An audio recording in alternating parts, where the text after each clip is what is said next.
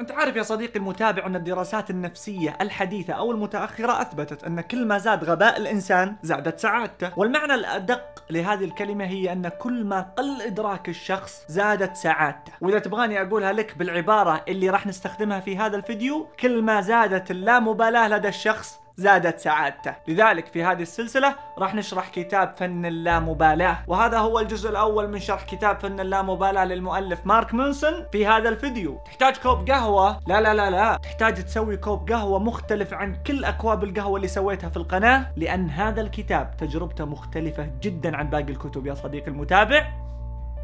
ويلا نستمتع.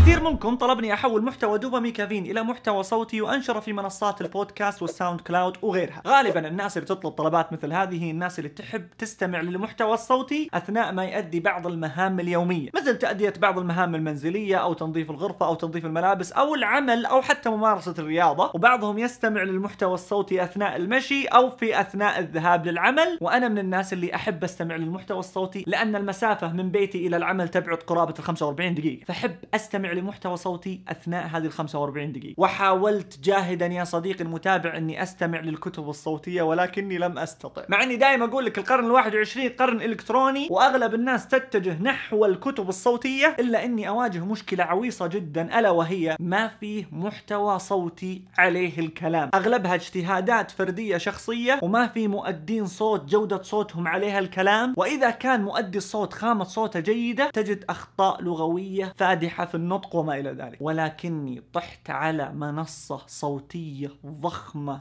جدا مرتبة ومنظمة ومحتواها متعوب عليه وباحترافية عالية جدا. ألا وهي منصة ستوري تيل؟ وأتوقع إنك قد سمعت فيها لأنها تقريبا أفضل منصة أعرفها إلى حد علمي. منصة ستوري تيل تعتبر من أكبر المنصات الصوتية إن لم تكن أكبرها اللي تقدم الكتب الصوتية بجودة جدا جدا جدا عالية. عندهم تطبيق. وميزات التطبيق خرافية جدا. تقدر تستمع لآلاف الكتب الصوتية باللغتين العربية والإنجليزية تقدر تزيد من سرعة المحتوى الصوتي والأجمل أنك تقدر تحدد السرعة اللي أنت تبغاها. مو 1.5 أو 2 2.5 لا تقدر تحدد السرعة اللي أنت تبغاها. وتقدر تحط علامة توقف وبرضو تقدر تستمع للكتاب بدون إنترنت يا صديقي المتابع. مثلا إذا أنت في الطيارة تقدر تحمل الكتاب الصوتي وتركب الطيارة وتسافر. أو إذا الطريق من المنزل إلى العمل ما في إنترنت تقدر تحمل الكتاب الصوتي وتسمعه أثناء الذهاب. وأحلى ميزة يا صديقي المتابع هي ميزة التوقف عن الاستماع التلقائية وهذه الميزة أستخدمها أنا دائما عند النوم. أشغل المقطع وأحط مؤقت يوقف المقطع بعد 20 دقيقة. طبعا أنت تقدر تختار الوقت اللي يناسبك وأنا أشوفها هذه أفضل ميزة لأنها تساعدني على النوم وأقدر أخذ منها فائدة عندك يا صديقي المتابع 14 يوم تجربة مجانية في هذا التطبيق. حمل التطبيق وانشئ لك حساب وجرب التطبيق لمدة 14 يوم بشكل مجاني. وإذا أعجبك وأقنعك تقدر بسعر اشتراك واحد. تستمع لآلاف الكتب الصوتية يا صديقي المتابع. حطيت لكم رابط تطبيق ستوري تل في الوصف. بإذن الله يا صديقي المتابع أنك حتدعي لي. محتواهم من جد من جد يستحق النشر. وبالمناسبة سؤال هل أنت من الناس اللي يفضلوا الكتب التقليدية ولا الكتب السمعية؟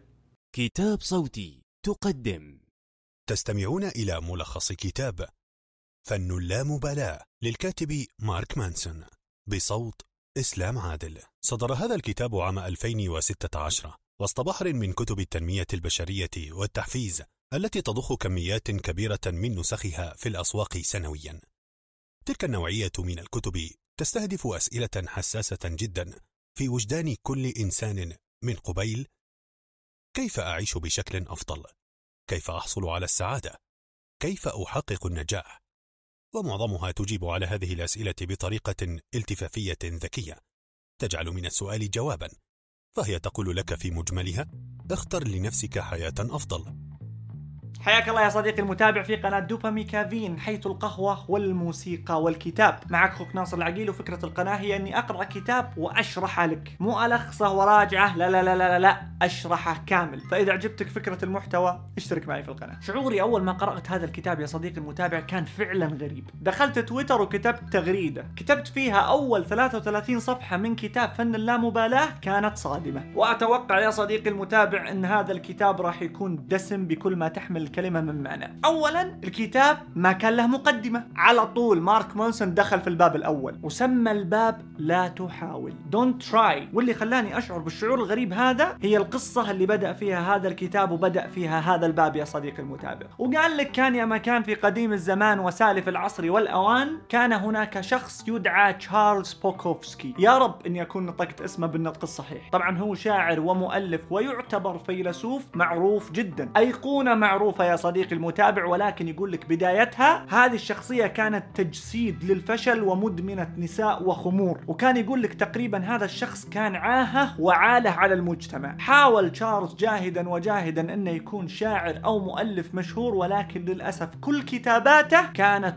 ترفض رفضا تاما. ما عمره قدم مؤلف من مؤلفاته إلى أي جهة إلا وواجهته بالرفض. وكانت كتاباته جدا سيئة ومؤلفاته ركيكة يا صديقي المتابع. ويقول لك مارك مانسون كل ما كان يحاول تشارلز إنه ينجح تبوء محاولته بالفشل. ولما تبوء محاولته بالفشل يزداد في الانغماس في عالم الخمر والرذيلة يا صديقي المتابع. ظل على هذا الحال لأكثر من 30 سنة. وبعد ما تجاوز الخمسين يا صديقي المتابع قرر أخيرا أن يستسلم لهذا الوضع ويعترف بأنه فاشل. وبمجرد ما أقر بفشله يا صديقي المتابع بدأ يمارس هواية الكتابة والتأليف مع الاستمرار يا صديقي المتابع بعالمه أو المستنقع الوبيء اللي كان عايشه وبالمصادفة جاه عرض من إحدى دور النشر اللي شافت فيه روح الكفاح يا صديقي المتابع. بل يقول مارك مونسون إنهم قدموا له هذا العرض شفقة على حاله. وبالرغم من إن العرض اللي قدموه له كان أقل دخلا من الوظيفة اللي كان هو مستقر فيها ولكن لأنه قد ضاقت به الأرض ضرعا يا صديقي المتابع وما عاد قدر يتحمل هذه الوظيفة قرر إنه يستقيل من وظيفته ويلتحق بدار النشر اللي كان بيألف لها دون أي مقابل أو بمقابل بسيط جدا. وقال يا حبيبي خلاص بما أني أصلا فقير فقير وحياتي أصلا متنيلة بستين نيلة أمارس شغفي زي ما جاء وبكتب زي ما أنا أبغى. وانتهى الموضوع. يقول لك وبمجرد ما ألتحق بهذه الدار أول مؤلفاته اللي ألفها بعد ثلاثة أسابيع لاقت رواجا عند الناس. يقول رغم أنها كانت بسيطة جدا جدا إلا أنها لاقت القبول والنجاح اللي كان يبحث عنه من 30 سنة يا صديقي المتابع. طبعا أنت وأنت تسمع القصة مثل ما أنا أسمع القصة خفيفة ولطيفة وجميلة وما فيها أي مشاكل. المشكلة يا صديقي المتابع إن مارك مانسون يقول لما مات تشارلز بوكوفسكي كتب على قبره لا تحاول. Don't try ويقول لك مارك مانسون مؤلف هذا الكتاب اللي أعتبره فيلسوف بعض الشيء في نظري يا صديقي المتابع إن اللي كان يقصده تشارلز لما كتب لا تحاول يعني لا تحاول أن تصبح إنسانا ناجحا. يعني لا تحاول ابدا إنك تحقق حلم حياتك. تخيل يا صديقي المتابع حرفيا مارك مانسون كتب هذا الكلام. وقال لك لازم نفهم إننا لازم نعترف بالفشل. لا مو بس نعترف فيه بل ونتقبل الفشل. وخلاص خلاص أنا فاشل أنا فاشل. ليش أحاول أكون شخص أنا لن أستطيع أن أبلغه أصلا؟ وليش أحاول أكون ناجح ولن أكون ناجح في هذا المجال ابدا في يوم من الأيام؟ صديقي المتابع أنا لما قريت الكلام هذا ما أعجبني ابدا. وأنا من الناس اللي يستعجل في الحكم دائما ولكني حاولت أن أتريث. قاعد أقول مستحيل مستحيل إن في كاتب يكتب كلام زي هذا. مستحيل إن في كاتب يروج للفشل يا صديقي المتابع مستحيل. فقلت okay okay يا ناصر خل نفسك طويل وتابع القراءة. ولو إني بيني وبينك حكمت في البداية على الكتاب وقلت هذا كتاب الفشلة ولكني قلت ما أبغى أصرح بهذا الكلام ولا راح أثبته إلا لما أشوف نهاية هذا الكتاب. وفعلا تابعت القراءة يا صديقي المتابع لين وصلت إلى جزئية الحلقة الجحيمية. وبدأ يتكلم مارك مانسون عن حالة غريبة جدا. أنا في حياتي ما قد عشتها أو قد عشتها ولكني ما أتذكر. ولكني متأكد أن في كثير من الأشخاص يعيش هذه الحالة اللي يتكلم عنها مارك مانسون خلني أعطيك مثال بسيط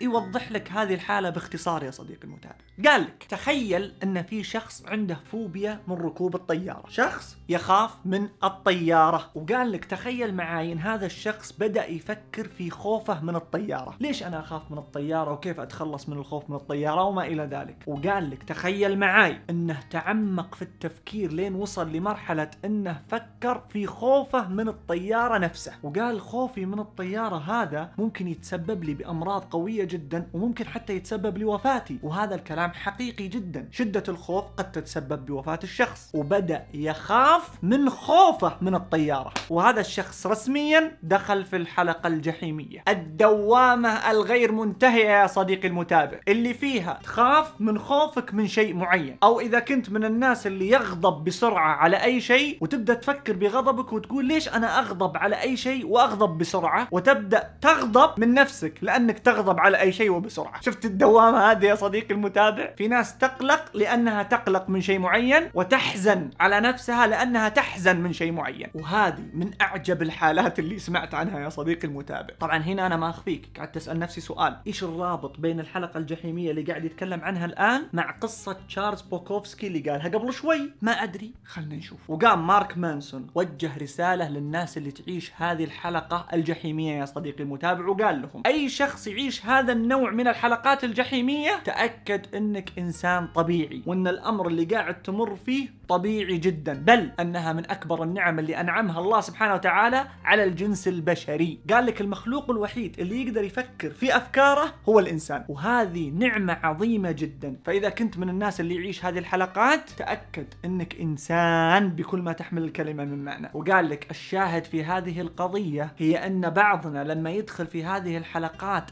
الجحيميه نجد أن واقعنا ومحيطنا يمطر علينا بالرسائل اللي تقول لنا حياتي أفضل من حياتك. يقصد بهذا الكلام يا صديقي المتابع على سبيل المثال ال social media اللي بمجرد ما تدخلها تشوف كل الناس عايشة حياة سعيدة وتشوف جميع الأشخاص يعرضون لك الجانب المشرق من حياتهم ويقول لك فتبدأ أنت تلوم نفسك وتستحقر من ذاتك وتحس إنك إنسان فاشل وتبدأ تدخل في دوامات حزن واكتئاب. قال ممكن ما تحس فيها ولكنها بالتأكيد موجودة وأثرها ينعكس على أفعالك يا صديقي المتابع. وهذه بالمناسبة بقولها لك هذه ما قالها مارك مانسون هذه علمني إياها ولد خالتي محمد وكانت جملة عظيمة جدا. قال لك المقارنات دائما ما تكون سيئة وسلبية على اللي قاعد يقارن. ليش؟ لأنك تقارن أفضل ما لدى الشخص بأسوأ ما لديك. وهذه المقارنة فاشلة وغير عادلة ابدا. تقارن أفضل شيء يعيشه الشخص مع أسوأ شيء تعيشه أنت. ويقول مارك مانسون أول أجدادنا إذا جو يحزنون كان يدخل بنفس الدوامة اللي إحنا ندخل فيها وبعد شوي يقول آه خلها تولي يا رجال. ويرجع يمارس حياته ويزاول حياته بشكل طبيعي. فترة ويختفي منه هذا الحزن وفترة ويخرج من هذه الحلقة الجحيمية. أما اليوم حنا إذا واجهنا بعض الصعوبات وبعض العثرات والفشل في حياتنا نلتفت على واقعنا نشوف كل الناس ناجحة وكل الناس سعيدة وكل الناس حققت إنجازاتها وكل الناس بلغت ثرواتها. فنبدأ نلوم أنفسنا وندخل في حلقاتنا الجحيمية وما نطلع منها. فنشعر بالسوء لأننا نشعر بالسوء ونشعر بالذنب لأننا نشعر بالذنب ونغضب لأننا نغضب ونقلق لأننا نشعر بالقلق. طيب والحل يا مارك مانسون؟ قال لك تصالح مع ذاتك وواقعك. لازم تعترف بأن الحياة فيها هذه الازدواجية. الحياة ليست مثالية وليست سعيدة وليست ناجحة في كل الأوقات. الحياة فيها عثرات. الحياة فيها جانب سلبي. الحياة فيها قلق وفيها حزن وفيها خوف وفيها شعور بالذنب وندم. واقعنا اليوم بدأ ينحاز نحو المثالية ويحسسك أنك إذا شعرت بالخوف أو القلق أو الفشل أو الحزن أو الندم أو الشعور بالذنب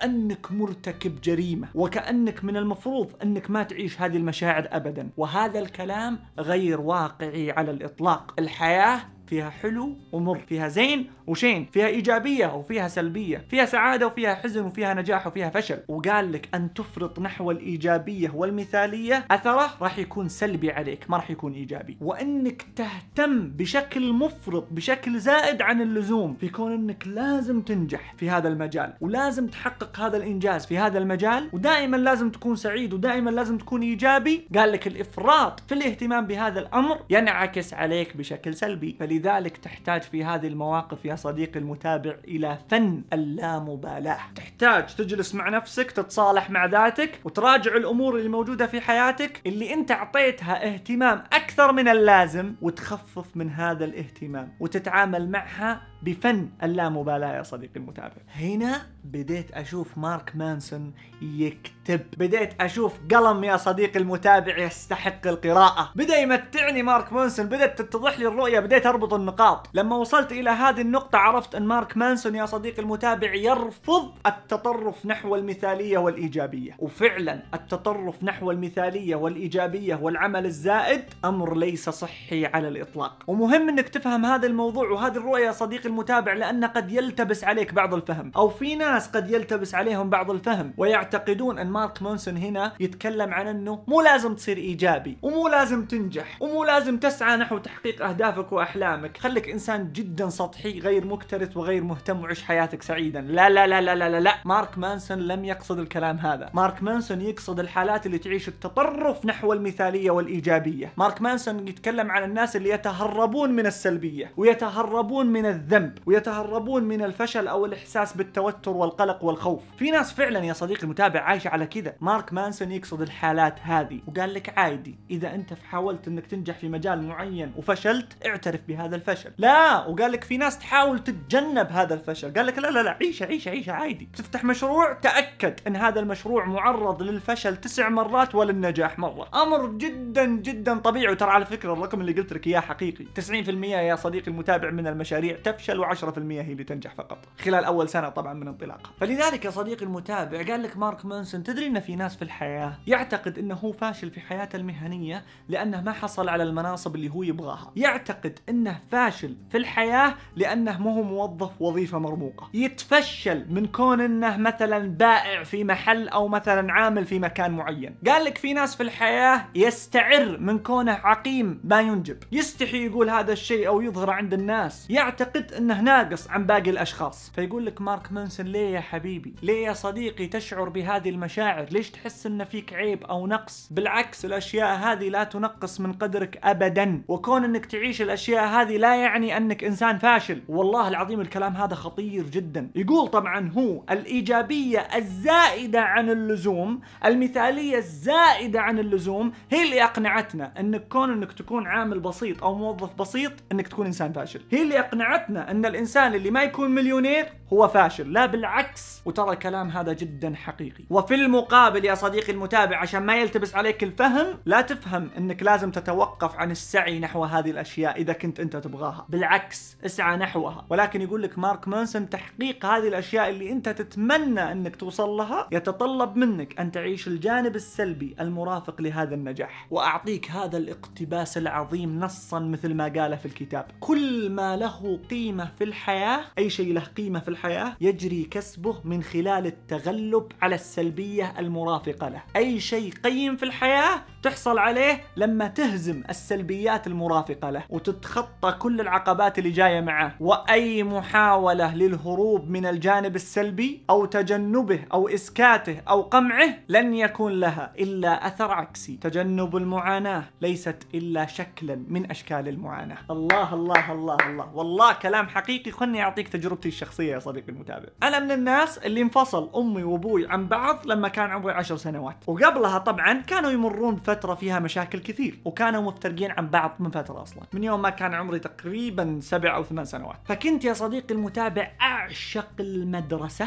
لأن كل الطلاب اللي موجودين في المدرسة واللي أنا أدرس معاهم ما يعرفون عن حقيقة الخلاف الواقع بين أمي وأبوي. أحب المدرسة لأن المجتمع اللي موجود في المدرسة ما يدري عن طلاق أمي وأبوي. لأني كنت أستعر وأخجل من أني أعترف بالشيء هذا. ما أبغى الناس تدري إن أبوي وأمي متطلقين. طبعا وقتها أنا كنت طفل فأقدر أقول معذور ولكن استمر هذا الموضوع معي لفترة طويلة جدا. ما بديت أعترف فيه بكل أريحية إلا تقريبا في المتوسط أو نهاية المتوسط تقريبا زي كذا. ولما اعترفت بهذا الشيء من جواي أصلا وبديت أقر فيه وأقوله واعلنه عند الناس بكل أريحية أنا عن نفسي ارتحت. لأن فعلا مثل ما قال مارك مانسون محاولة تجنب المعاناة هي شكلا من أشكال المعاناة أصلا. وقال لك برضو يا صديقي المتابع الخجل من إظهار شيء معين أو الخوف من إظهار شيء يخجلك ليس إلا خجل بشكل آخر يا صديقي المتابع. وقال كلمة هنا خطيرة خطيرة خطيرة جدا. قال لما تقول لنفسك إني أنا أحتاج الشيء هذا هو اعتراف منك بفقدانه. يا الله والله يا الكلمة جدا عميقة. يعني لما تقول أنا أحتاج أكون إنسان سعيد هذا معناته إنك تعترف إنك إنسان حزين. أو على الأقل لست سعيد. اي لأن في فرق يا صديقي المتابع. ممكن ما تكون حزين بس ما تكون سعيد. عادي في حالة كذا في النص رمادية. وقال لما تقول لنفسك إني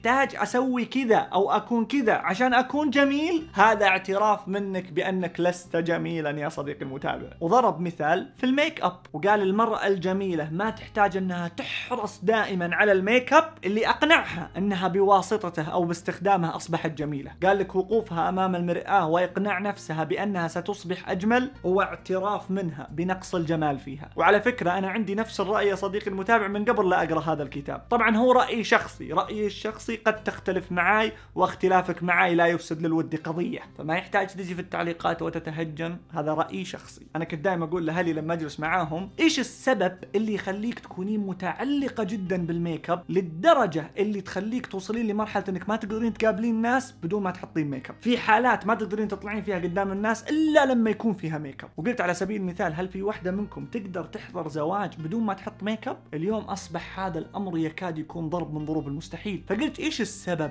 وراء هذا؟ وطبعا أمي أعطتني جواب وأختي أعطتني جواب وخالتي أعطتني جواب وكل أجوبتهم للأمانة ما أقنعتني. قلت مع احترامي لكم جدا ولكن عندي رأي مختلف. طبعا أنا ما قلت لهم إنه أنت إذا حطيتي make up معناته إنك أنت مو بجميلة. لا لا لا. قلت أنتم لما تحطون make up تحاولون ترضون الناس اللي أنتم رايحين لهم الناس اللي هم بيشوفونكم. فقالت لي واحدة من أهالي لا أن نحط ال make up عشان رضانا النفسي. قلت لا أتحداك. قد يكون في نسبة نعم إنك تحطين ال make up عشان ترضين نفسك وهذا له جوانب ثانية نتكلم فيها عن نقص الثقة اللي هو كان يقصدها مارك مانسون. ولكني أنا أشوفها من منظور مختلف إنه لا أنت قاعدة تحاولين تحرصين على ال make up عشان اللي يشوفك يقتنع إن مظهرك جميل. قلت للأسف هذا الموضوع أصبح ثقافة أنا ما ألوم كل فرد منكم لأنها صارت ثقافة مجتمعية. ولكني قلت أنا عن نفسي راح أشبه ال make up باللبس اللي أنا أطلع فيه قدام الناس. راح أحرص إني ألبس لبس جميل ولكن مو للدرجة اللي تخليني أحاول ألبس لبس تقول أنت عنه إنه جميل. أنت جميلة. ما تحتاجين تقنعينهم هم إنك انت جميلة. ما تحتاجين تحرصين على ال make up لدرجة إنك ما تقدرين تقابلينهم أحيانا عشان يعترفون إنك انت والله مظهرك جميل. طبعا لا تفهمين مني إني أنا قاعد أقول إذا حطيتي make up انت فيك غلط. لا ما أقول كذا. لكن أنا قاعد أقول لو ما حطيتي make up وش المشكلة؟ هذه النقطة اللي أنا أبغى أوصلها. وضربت لهم مثال قلت لهم الوجه الطبيعي إلا ما يلقى قبول في النفس بشكل فطري يا صديقي المتابع. وقلت لهم في بعض الأحيان نبدأ نتابع فيلم نشوف فيه أنثى أو ذكر ملامحهم في بداية الأمر جدا جدا عادية. قلت بعد ما نندمج في الفيلم ويتكرر علينا رؤية وجههم نبدأ نشوف وجههم جدا جميل. وعلى نهاية الفيلم نوصل إلى إنه هذا الشخص جدا جميل وهذه الممثلة جدا جميلة. ونقفل الفيلم على كذا يا صديقي المتابع. وتعلق صورة نمطية إنه هذاك الممثل جميل وهذيك الممثلة جميلة. وبعد فترة ترجع تشغل الفيلم. أول ما تشغل الفيلم تقول ها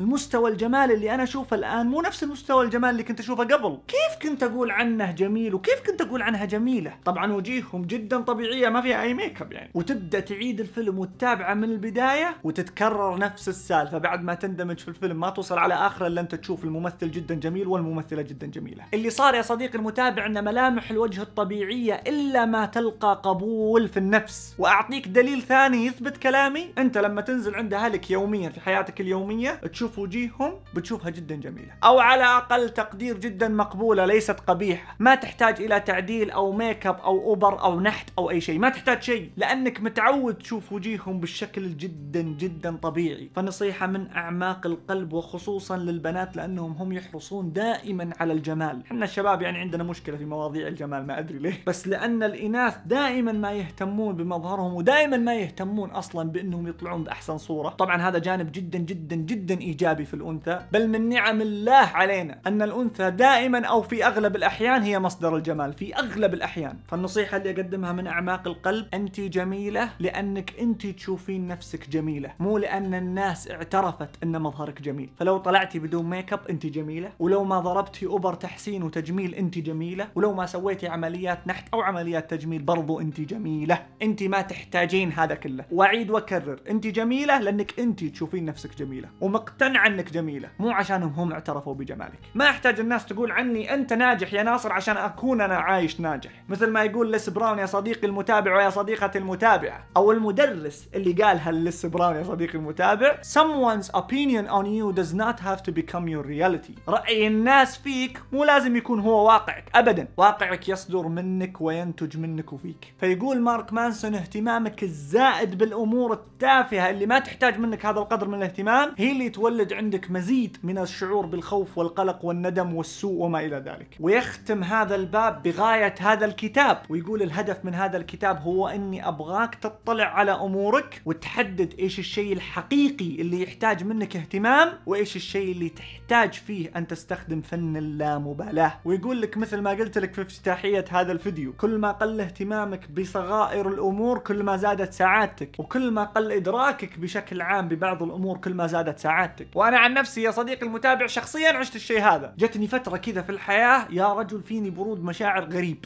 صدمت دخلت في حادث حادثي قد يكلفني أصلح سيارتي مبالغ طائلة جدا. وكانت ردة فعلي إنه إيه الحمد لله على كل حال حادث يعني وش عاد صدمت وانتهى الموضوع صار الحادث. الله المستعان عاد شو أسوي؟ مبلغ التصليح جدا عالي مبلغ التصليح جدا عالي شو أسوي؟ يعني مرة صار لي حادث في رمضان هذا حق 2020 الحجر سيارتي أنا وأخوي واقفة عند الباب وحظر تجول جزئي ما كان في أحد يطلع من البيت والكورونا ذيك الأيام كانت الناس مرعوبة منها بشكل كبير. جاء سائق الله يستر علينا وعليه وشال سيارتي وسيارة أخوي وقوموني من النوم وسيارتكم انصدمت وحالتنا حالة. وقمت مفجوع وصايم ولبست لبسي ونزلت في النهاية شفت السيارة مصدومة ومعدومة والسواق منحاش. طبعا إحنا عرفنا بعدين انه سواق عن طريق الكاميرات وجبناه وعرفناه. لكن مبدئيا وقتها صدم وهروب. اللي صدمني انحاش. معناته راح أصلح السيارة من جيبي لو ما جبته. قلت الحمد لله على كل حال. صار الحادث وانتهى الموضوع يعني. اتصل على نجم تعال خذ التقرير وكلمة وصدم وهروب وانتهى الموضوع. أخوي في المقابل كان جدا جدا جدا غاضب ويحق له يغضب عادي. ولكن اللي بوصله لك إنه أنا كانت ردة فعلي